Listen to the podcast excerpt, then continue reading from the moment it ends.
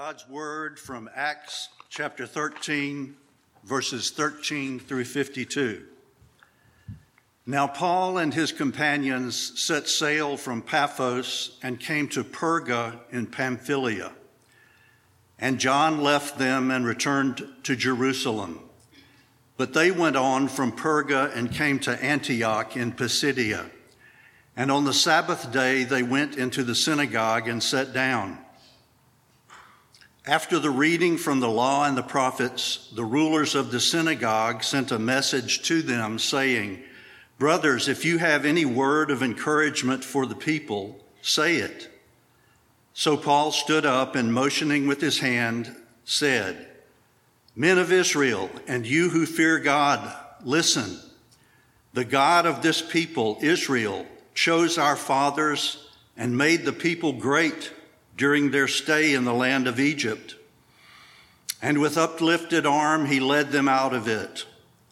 And for about 40 years, he put up with them in the wilderness.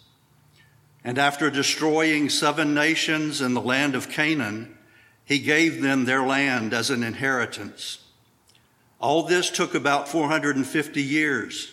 And after that, he gave them judges until Samuel the prophet.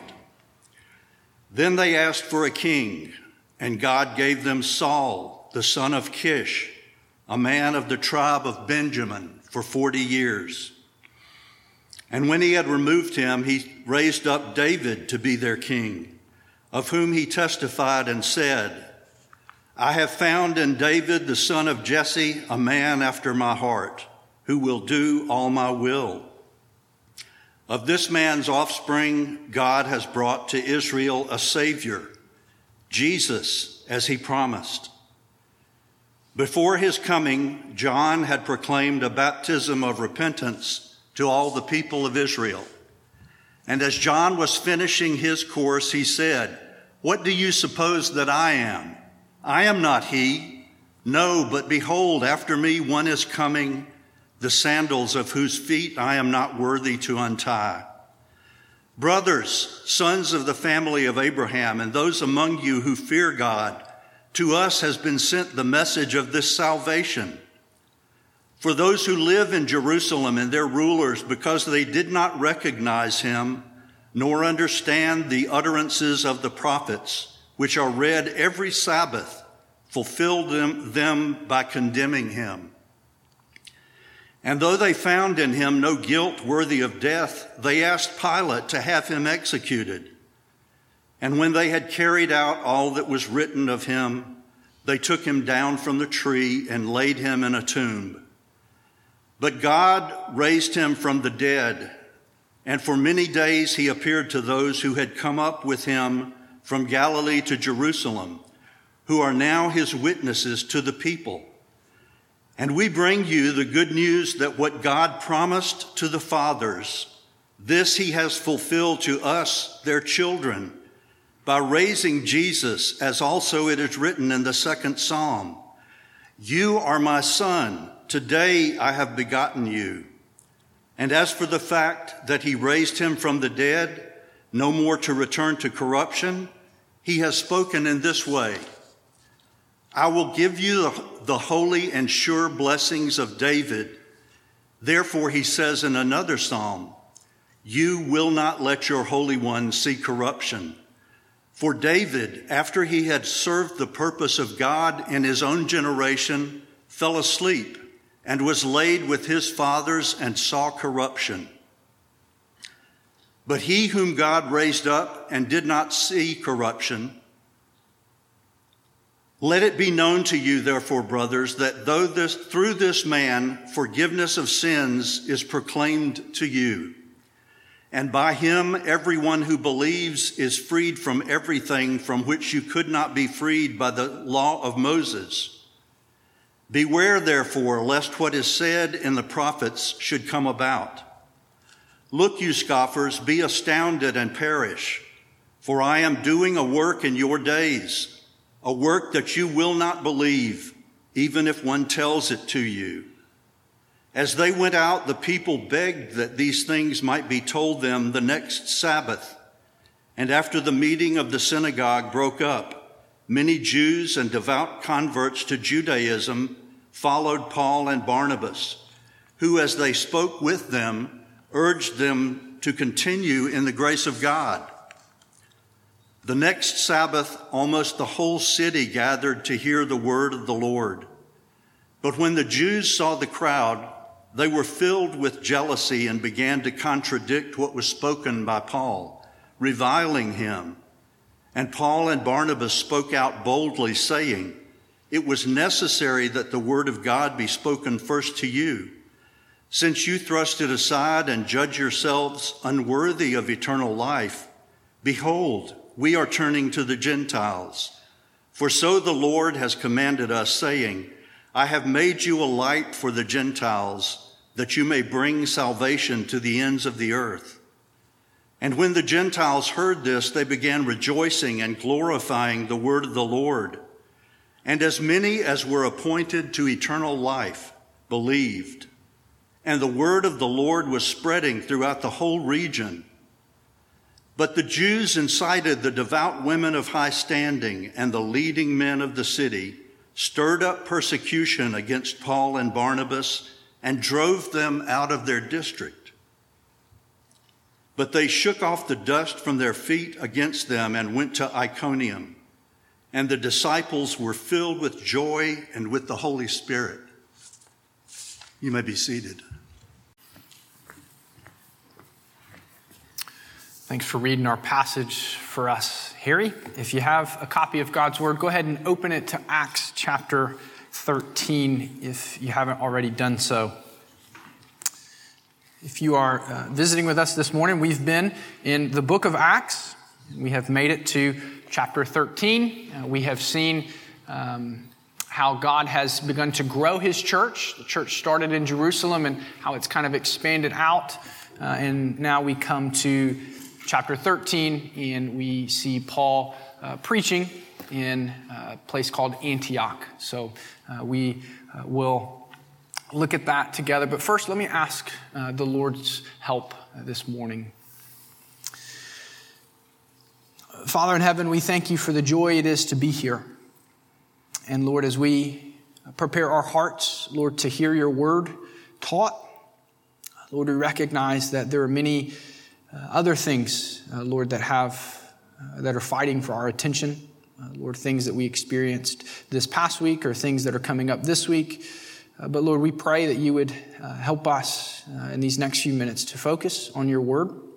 Lord, I pray that you, by your Spirit, would apply it to our hearts. Father, and I pray that you would give me uh, helpfulness and uh, clarity and faithfulness to your word. Lord, we pray these things in Jesus' name. Amen. I'll move this so I can see everybody. Um, so I wonder if you have ever uh, been in a situation where you just felt like you were out of place, where you're in a group of people and you realize I'm in a group of people, but these are not my people. Every group has certain markers that set them apart from other groups, and that's true on a national level, but it's also true on just the familial and friend level as well. I remember the, the first time that I went to Joni's house to celebrate Christmas, and her entire family was there. And Joni and I were dating at this point, and I remember going thinking that I had a pretty good idea of who Joni was. We'd been dating for, I guess, um, at that point, we had been dating for a year, and so I had, uh, again, a pretty good idea of who this woman was. And I remember uh, she comes from a large family. She's got four siblings. Uh, three, two of them live in Seattle, Washington. One lives in North Carolina. And so this was the first time that I had seen Joni and her whole family together. And I remember that Christmas thinking, there's a lot about Joni that I don't understand, that I don't know. Uh, that's still true. Uh, almost five years later, I'm still learning new things about her. But uh, that Christmas, I became aware of uh, family history. I became aware of family jokes that I didn't understand. Uh, and I became aware of family traditions. They have a way of celebrating Christmas that's different than my family. Uh, our passage this morning is, is a bit like going to someone else's family event and, and observing. Uh, we see Paul preach uh, one of, I think it's, it's his longest sermon in the book of Acts. And what's unique is that this sermon is preached to Jews, and Paul himself is a Jew.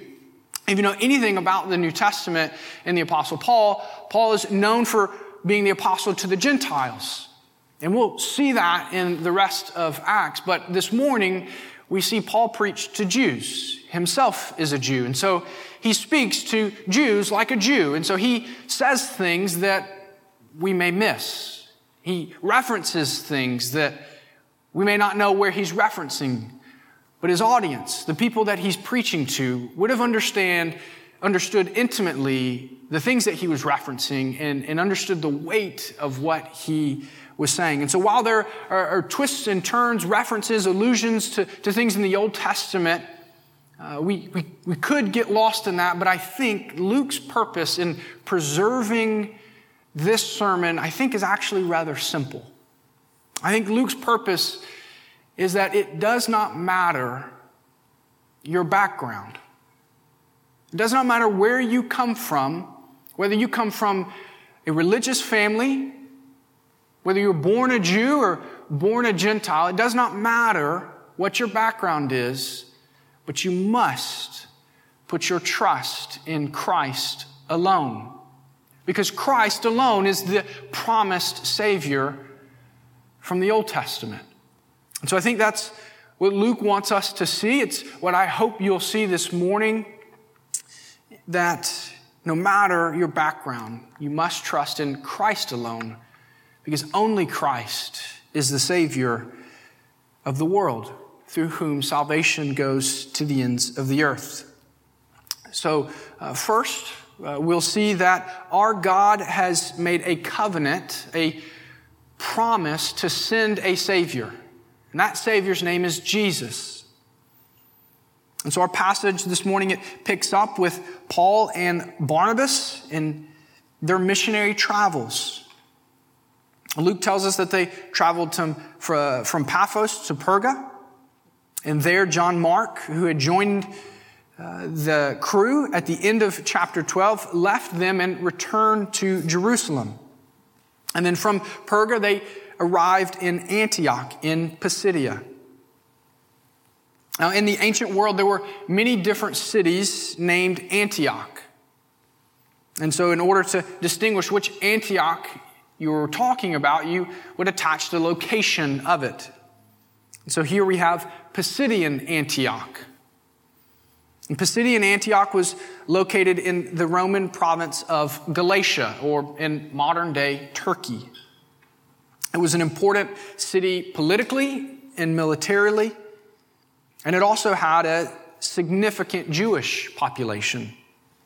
And so naturally, Paul and his companions, they go to the synagogue on a Sabbath day where the Jews would have gathered. And at the synagogue, they would have read from the Old Testament. Would have, they had two readings from the law and from the prophets, from the, the first five books of the Bible, and then from the prophets who eh, preached that law to the Israelites. And at the end of that reading, one of the rulers stands up and says, Does anyone have a word of encouragement? It's what you call a gospel opportunity handed to you on a silver platter. God's word is read, and someone says, Do you have something to say? Paul says, Yes, matter of fact, I do have something to say. So Paul stands up and begins to preach. Again, it's a unique sermon because it's preached primarily to a Jewish audience. However, Luke gives us hints that it's not only Jews who are present. He says that there are those who fear God. That language of those who fear God would be a group of people called the God-fearers. They were Gentiles. They were not Jews, but they were people who had converted or were on the verge of converting to Judaism. And so they were gathered as well to hear the reading from the law and the prophets. And so Uh, but nevertheless, Paul is preaching primarily to a Jewish audience. And Paul's sermon has two major movements. First, you'll notice that Paul recounts Israel's history, and he focuses on the promise that God made to David to put someone on his throne forever. So that's the first movement you see is Paul recounting Israel's history, focusing specifically on God's promise to send a Messiah king to sit on the throne of David forever. David being the, the most famous and best of the Israel's kings. And the second is that Paul goes on to prove that Jesus is the fulfillment of those promises, that Jesus is, in fact, the one who's come to save the world. And again, going to, to Paul's first movement, you'll notice that Paul's summary of Israel's history is, is actually very brief. If you remember back in Acts chapter 7, in Acts chapter 7, a man named Stephen gave a sermon At the end of his sermon, he was actually stoned because of the things that he said. But if you remember from that passage, Stephen's recalling of Israel's history took up almost 60 verses. He spends a lot of time detailing Israel's history, but Paul here covers it rather quickly. He says that God made promises to the fathers, to Abraham, and then he moves to the imprisonment of the Israelites in Egypt, and then to their being delivered, and then to their 40 years in the desert, and then to their 10 years conquering the land of Canaan. So Paul covers all that ground rather quickly, and then moves to the Israelites' demand for a king. They wanted a king. They wanted to be like the other nations around them. And so they asked God to give them a king. God answered their request by giving them Saul. Saul ruled for 40 years and then God removed Saul and, and set up David. And Paul writes that God says about David, I have found in David, the son of Jesse, a man after my heart who will do all my will. Paul is referencing here Psalm 89, verse 20, which says, I have found David, my servant. With my holy oil, I have anointed him. So if you were to go back and read all of Psalm 89, the, the theme that would dominate that psalm would be God's covenant promise to David to set someone on his throne and establish it forever. And our call to worship this morning is called a, an everlasting covenant.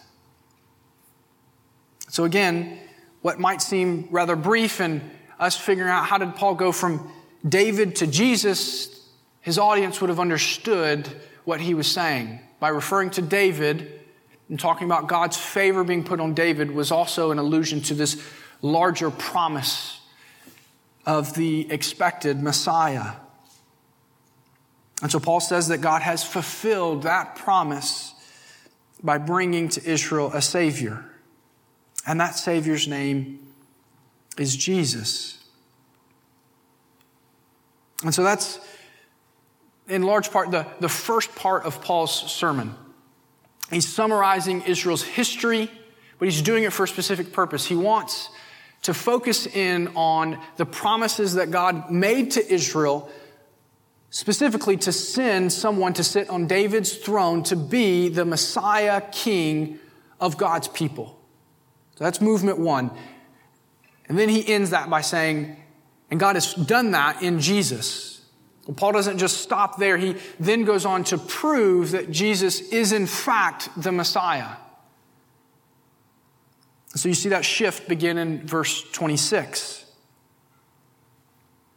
And Paul gives two lines of proof, or, or two different kinds of evidences. The first focuses on Jesus' life, his death, and his resurrection. And Paul says that those in Jerusalem did not recognize Jesus as he performed miracle after miracle and taught with authority like no one had taught in the temple. Paul says they, they didn't recognize him. It's not that they didn't know who Jesus was. It's not that they couldn't pick Jesus out of a crowd. It's that they didn't understand that the miracles he was doing and the authority with which he was teaching actually were demonstrating that he was the promised Savior. They didn't recognize him, although they read about him every Sunday. That's the irony. And instead of recognizing him as Messiah and Lord and worshiping him, Paul says they put him to death. And Paul says that they took him down from a tree or took him down from the cross. Again, we understand uh, the cross in a particular way, but Paul's audience would have understood the Old Testament background to that. The Old Testament said that anyone who died on a tree died as one cursed by God. So Paul isn't just saying that he died, he's saying he died a specific kind of death. The death that he died was that of a criminal, that of one who is cursed by God. Paul will then shift to, to talk about why that is important for them when he calls on them to repent. But Jesus didn't stay dead. God raised him from the dead. And this really is the, the stake that Paul drives in the ground in his sermon. Everything in his sermon hinges on the reality that Jesus was raised by God from the dead. And so this is the second line of reasoning that Paul takes he goes to the prophets in the Old Testament and he looks at what did the prophets in the Old Testament say that the future Messiah king would do. And Paul goes there to say, they predicted it here, Jesus has fulfilled it now. And so Paul gives three Old Testament quotations in this part of the sermon. The first is a quotation from Psalm 2. It's a messianic psalm anticipating this future God king to come and rule and reign and subdue his enemies. And so sometimes when we talk about Jesus being the only begotten Son of God, we, that's uh, language that we use to refer to his eternal coexistence with the Father. Um, but here, in this particular psalm, it's used to refer to Jesus being exalted as the Messiah, as the Savior of the world. And then the second quotation that he gives is from Isaiah 55. He says in verse 34, I will give you the holy and sure blessings of David. And what's interesting there is that the you in that verse is actually plural. And in the context of Isaiah 55, which we read this morning, that was a promise to Israel, God's people. And so Paul is saying that Israel was to receive the blessings of David. They were to receive the blessings of this promised king. But how are they to receive those blessings? That's what Paul wants his audience to understand. And so he offers one final quotation from Psalm 16, which says, You will not let your Holy One see corruption. The link between Isaiah 55 and Psalm 16 is one of holiness the holy blessings of David that are intended to come to Israel will only come to Israel through the Holy One who did not see corruption. And Jesus, Paul is saying, is the only one who has not seen corruption, has not experienced the decaying rot of the grave. David experienced that, but Jesus, God raised Jesus from the grave. So Paul's saying to his Jews that are present, you want the holy and blessing promises of David, you must receive the Holy One who sits on David's throne. The blessings are tied to the king. You don't get the blessings without receiving the king. You don't get salvation without receiving Jesus. And so that's Paul's final appeal in verses 38 through 41. It is only through Christ that your sins are forgiven. He says in verse 38, let it be known to you, therefore, brothers, that through this man forgiveness of sins is proclaimed to you. Jesus minces no words. There's no other option. There's no other way to heaven. It is through Jesus and having your sins forgiven. And this matches how Peter has preached in Acts. Peter says in Acts 4 2, and there is salvation in no one else. For there is no other name under heaven given among men by which we must be saved. Salvation is through Jesus. In order to receive the blessings of David, you must have your sins forgiven. Now, Paul's statements here may not come as a surprise to any of us if you have any familiarity with church or Christianity. Well, of course, we know Jesus died on the cross for the forgiveness of sins. We've come to expect that. But remember who Paul's talking to here. He's talking to Jews.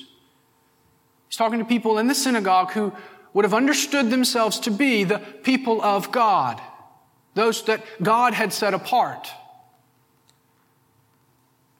So the command to have your sins forgiven might have been a bit more jarring for them as it is for us this morning. But Paul has, of course, already hinted at this. This was the purpose of John the Baptist. John the Baptist was the prophet who came before Jesus, pronouncing or proclaiming repentance. Repent, for the kingdom of God is near. He's doing that in Jerusalem to, to Jews, saying, Repent, because the kingdom of God is near. The king has come. Again, Paul's not speaking to those that were entrenched in polytheism, polygamy, adultery, murderers. He's speaking to Jews outside of Jerusalem, holding fast to their faith, gathering in the synagogue to hear the law and the prophets read. He's talking to the religious people here. And he says, even to you, your sins can only be forgiven through Jesus. Forgiveness does not come through osmosis. Merely hearing the word taught does not save you. It does not forgive your sins. You must believe in Jesus. And Paul says that by believing in Jesus, they have their sins forgiven and they are freed from everything which they could not be freed from the law of Moses. The word freed can also be translated as justified. If you're following along in uh, a, a, copy of God's Word, if you're looking at the ESV, then you may notice there's a footnote there. And the footnote will tell you that that word freed can also be translated as justified which helps us understand that what Paul's talking about in his sermon, what he's driving at, is justification by faith alone. Justification is, is a big word that means it's the legal declaration of God wherein God does not count your sin against you and instead imputes the righteousness of Christ to you. And so in our psalm uh, for our prayer time this morning, we read, Blessed is the man whose sin is not counted against him. That's the first part of justification is to not have your sin counted against you. The other part is to have Christ's righteousness given to you so that when God looks at you, he sees Christ's righteousness. Paul draws this out most clearly in Romans chapter 3 and chapter 4. I would encourage you sometime this week, maybe with your community group, read those two chapters, Romans 3, Romans 4. Paul fleshes this teaching of justification by faith out there.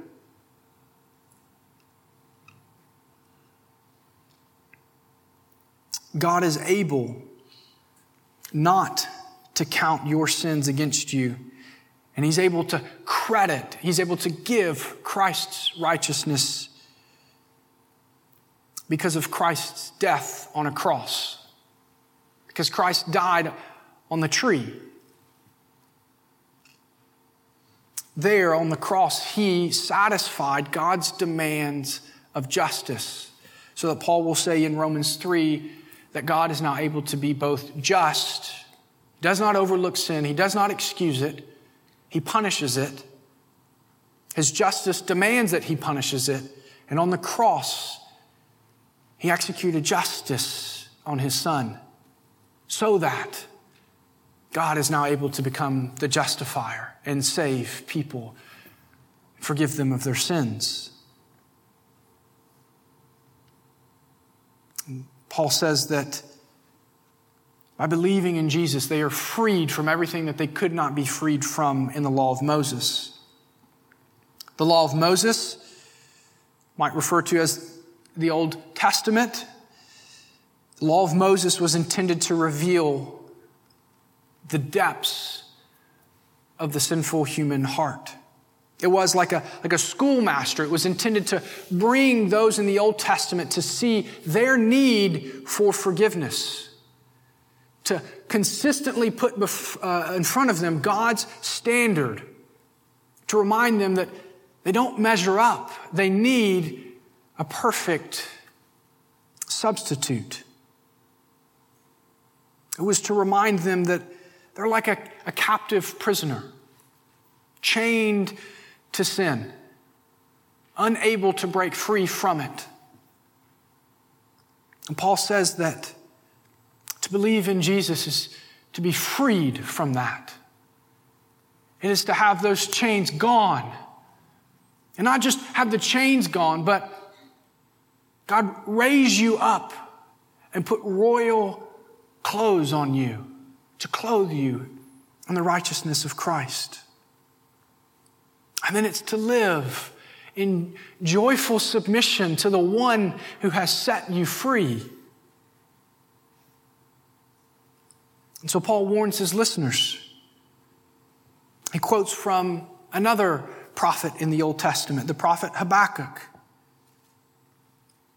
And by quoting the prophet Habakkuk, he effectively tells his listeners don't be like these people. Don't be like these people in Habakkuk's day who missed what God was doing because they refused to believe it. They refused to believe the prophet's message, and therefore they perished. For you here this morning, you must hear Paul's message to you. You must realize your need for forgiveness. Maybe you're here today and you've, you've pushed off turning aside from your sin. You said, maybe I, I'll do that later. Friend, don't push that off anymore. Heed Paul's warning. Believe in the Lord Jesus and have your sins forgiven. Be freed from everything which you have tried so hard to be freed from unsuccessfully.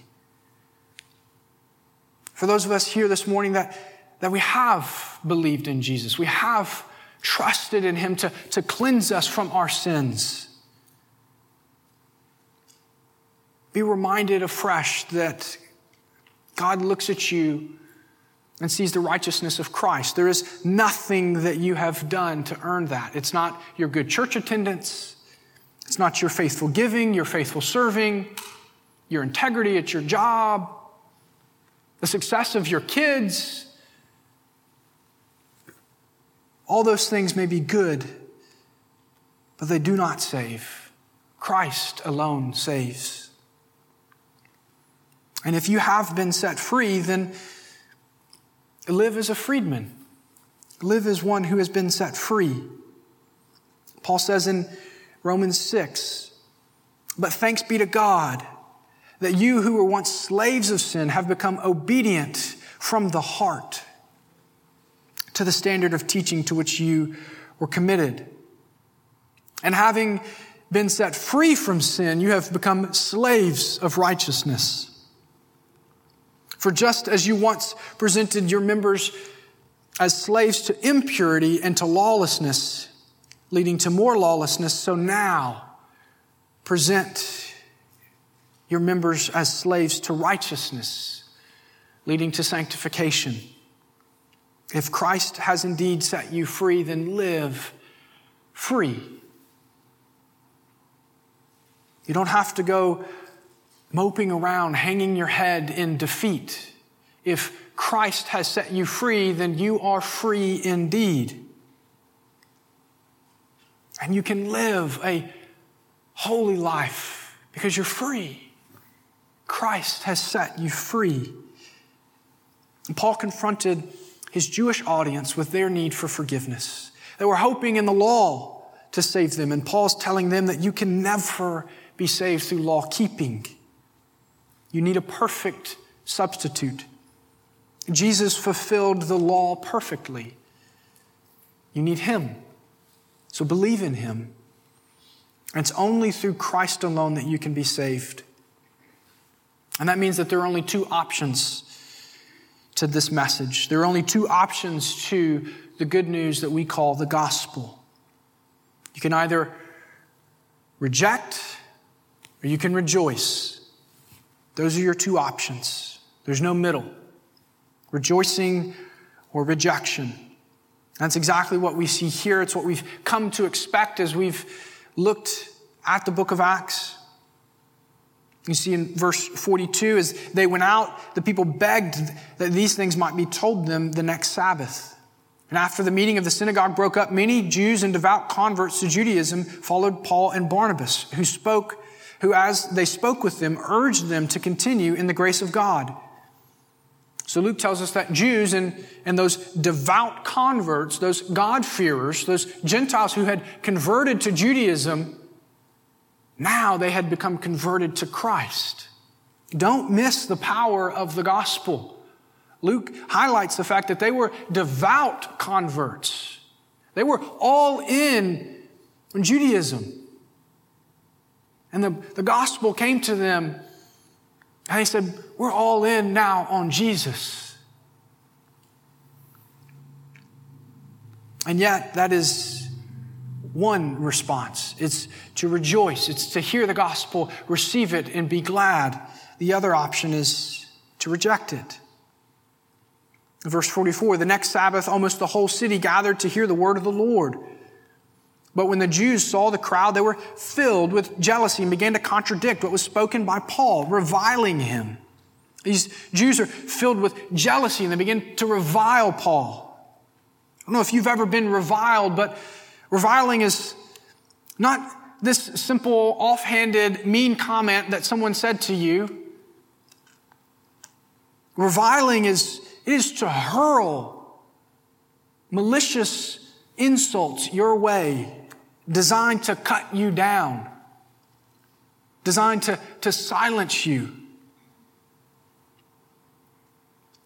And yet, Paul makes it clear in verse 46 that they are not rejecting Paul, they're rejecting the Word of God.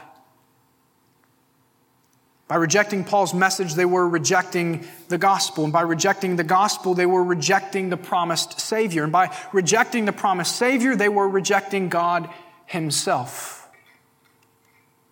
There is no middle ground. Rejection or rejoicing.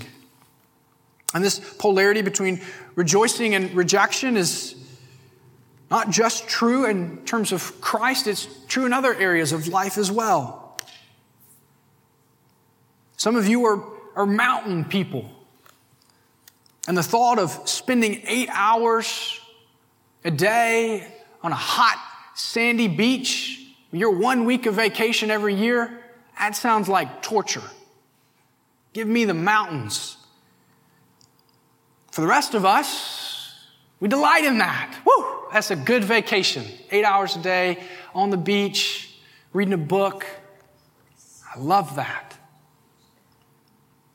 And sports fans, you have your team. You don't pull for your rival, you pull for your team. In the face of rejection, Paul tells them that they've judged themselves to be unworthy of eternal life.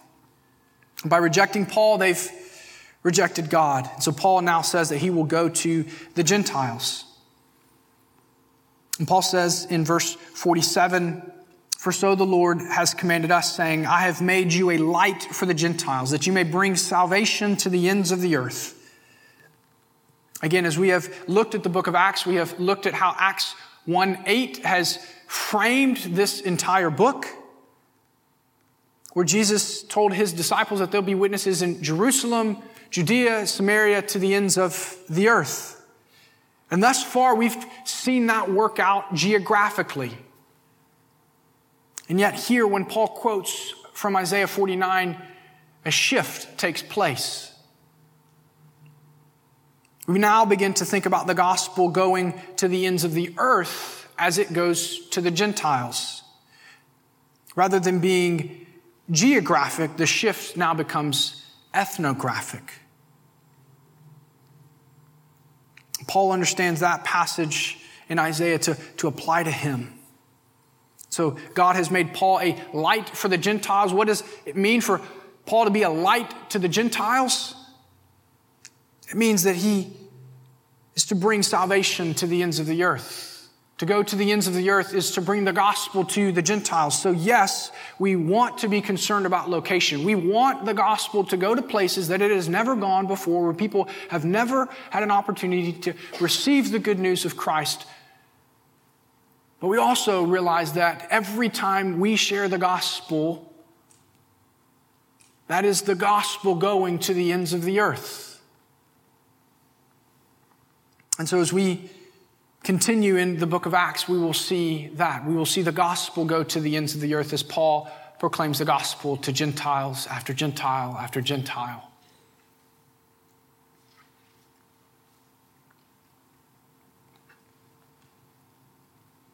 And Paul says in verse 48 when the Gentiles heard this, they began rejoicing and glorifying the word of the Lord, as many and as as many were as pointed to eternal life, believed. Again, we see the comfort that that doctrine of election is intended to bring. God has not failed in his promises. God will not fail in his promises. He will bring his children home. And so I'm sure there are some of us here this morning as we've been studying the book of Acts and as we've been seeing the, the gospel go and as I've challenged us to, to think of one person and, and pray for that one person. And to varying degrees, we feel a sense of weight for our friends and our family members for them to hear and believe in the gospel. Friends, I want us to see from this passage what God expects of us. God does not expect us to convert or to save anyone. That was not Paul's job. His job was to be a mouthpiece. God handed him an opportunity on a silver platter, and he took it. That's what God asks of his people. And so may we pray that God would give us those kinds of opportunities for our friends and our coworkers to ask us a question. And may we in those moments be ready to give the good news of the gospel. So, no matter what your background is, no matter where you come from this morning, no matter what kind of week you had, our problem is all the same, and our solution is the same. We must believe in Christ alone because He alone is the promised Savior of the world. We're going to transition now into uh, preparing our hearts to take communion. If you're uh, visiting with us, this is something that we do every week. Communion is a time uh, that we remember and reflect on the things that we've been talking about today in our passage, where we remember what Christ has done in order to forgive sins. We read a few verses from Matthew 26. Now, as they were eating, Jesus took bread and after blessing it, broke it and gave it to the disciples and said, Take, eat. This is my body. And he took a cup. And when he had given thanks, he gave it to them, saying, Drink of it, all of you. For this is my blood of the covenant, which is poured out for many for the forgiveness of sins. So, communion is a time where we take bread and we take juice, and we do so in remembering the, the bread reminding us of, of Christ's body, the juice reminding us of Christ's blood. His body broken, his blood shed. That was the cost to forgive sins. And so, if you are uh, here this morning and you are trusting in Jesus, you have believed in him to forgive you of your sins, then, my friends, the table is open for you. When I pray, you can walk out those doors and grab the elements as you feel God lead you. If you're here this morning and uh, you would not say yourself, you would not say that you're a Christian, you're, you're still trying to figure out what it means to, to follow Jesus, then uh, one, I would, I would love to talk to you after the service, uh, be happy to discuss what it means to follow Jesus, but I would ask during this time that you just remain seated. And I say that not to, to shame anyone, uh, but the, this time of communion is just a time for Christians. Uh, and so I would invite you to uh, just remain seated during this time and, and use this as an opportunity to reflect on, on your life. My prayer uh, would be that if you're here and you haven't trusted in Christ, that you would do that. You would not delay. And that one day soon you would come and take of this meal with us. Let me pray. Our Father in heaven, we thank you for your word. Father, we thank you that you have not left us in the dark, but God, you've spoken to us.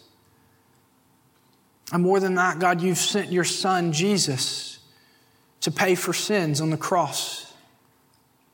Lord, we thank you that he did not stay dead, but God, you raised him on the third day, securing eternal life for your children. Father, may you help us to be a people that are filled with the greatness of this message.